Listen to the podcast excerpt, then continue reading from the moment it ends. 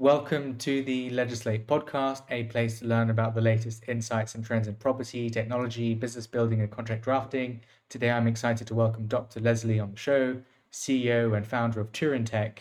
TurinTech enables businesses and organizations to build efficient and scalable AI at speed through automating the whole data science lifecycle. Leslie, welcome to the show. Would you like to introduce yourself and share a bit of background about TurinTech? Sure, fantastic. Thank you very much for that. Yeah, I'm the CEO of TurinTech.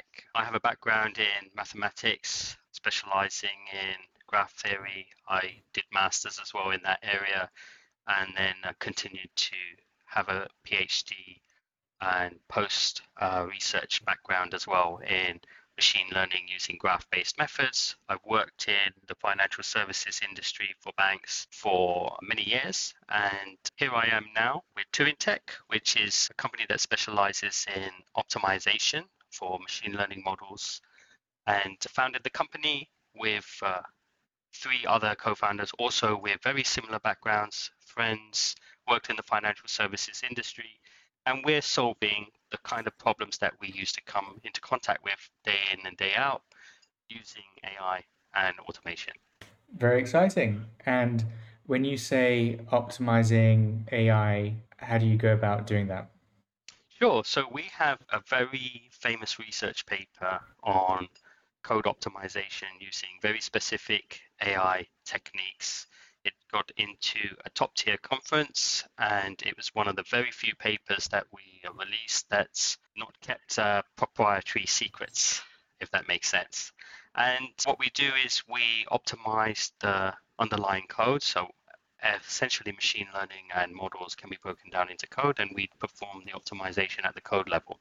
We also, in addition to that, do optimization using parameter optimization and a lot of other techniques that encompasses that end-to-end. That's great. And if I were a customer, why would I want to optimize my machine learning models?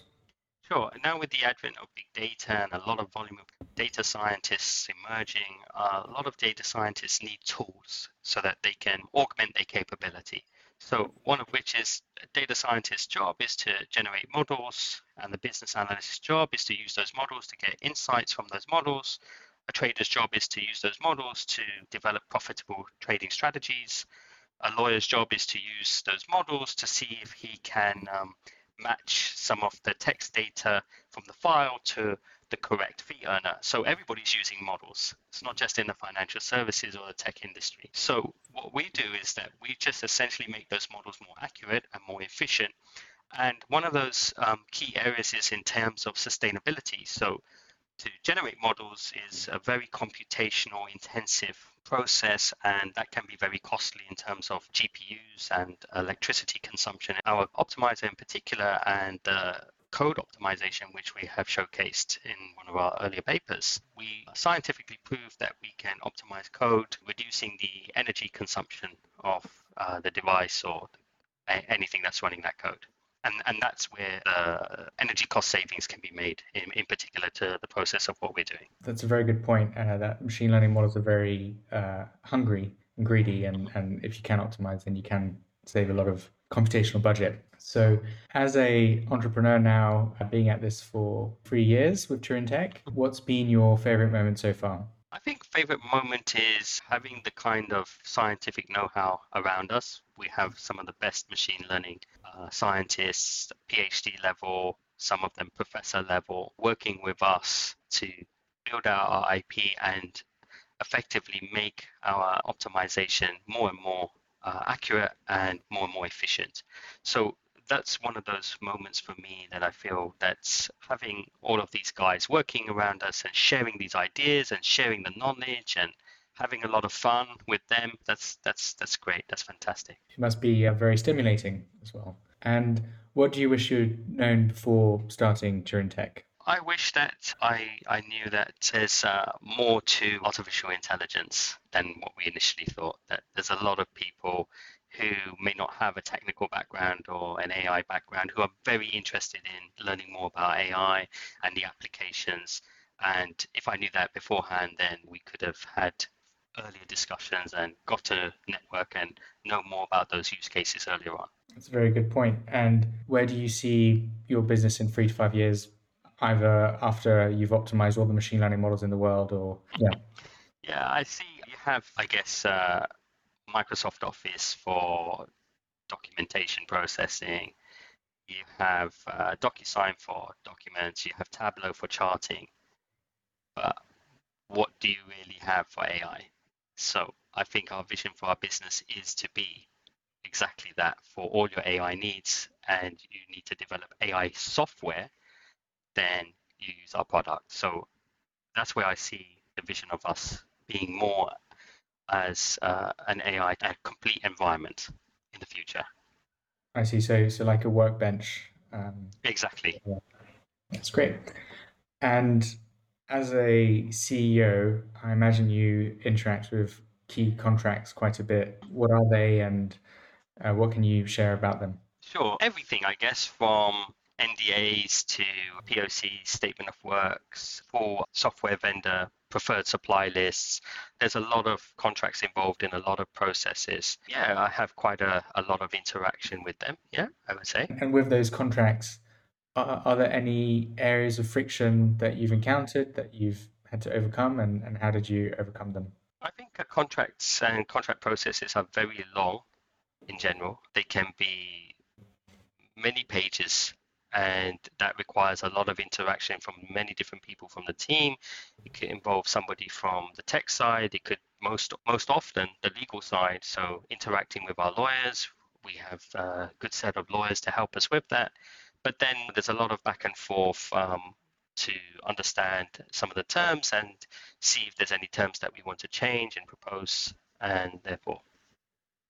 I see. So it seems that in your case, you use lawyers to overcome those potential bottlenecks. Who doesn't use lawyers? Yeah, of course, yeah. Sure. I would say Legislate users don't use lawyers, but I guess the type of contracts that we offer are relatively standard agreements, which you could use a lawyer for, but ultimately what we offer are lawyer-approved contracts, which can be tailored within reason, if that makes sense. And really, with the type of agreements that we're going after are employment, property-related contracts, which you could use a solicitor, but not everyone can afford a solicitor, especially if you're not VC-backed or a larger company. So that's effectively automating the lawyer for those type of agreements. That kind of makes sense. I think that Legislate should be using our product then, because if you have AI and you can combine that, then you can essentially read some of the text and do a lot of the customization using natural language processing to adapt to the needs of a potential client, and then avoid or limit the need for a lawyer, I guess.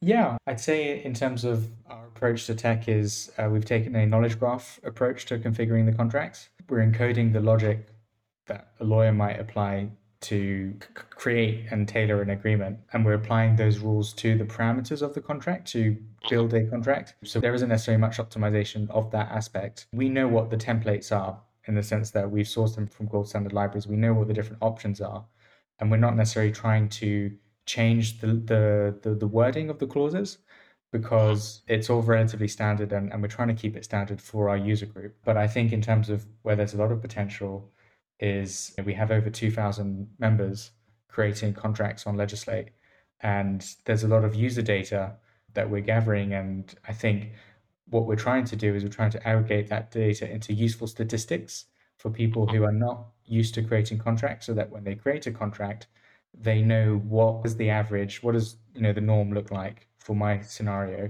Where we could use machine learning also is to forecast signature outcomes. How long will it take my contract to be signed if I choose this set of terms versus another set of terms? And then there'll be optimization. Interesting. Yeah. I'm conscious, Leslie, that we've taken a lot of your time already. So I'm going to ask you the closing question we ask all our guests.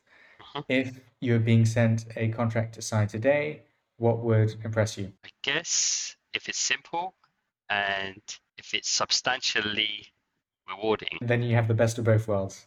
Okay, thank you very much. Perfect. Thank you very much, Leslie, for your time. And best of luck optimizing those models and hopefully Legislate one day. Sure, fantastic. Thank you. Bye-bye.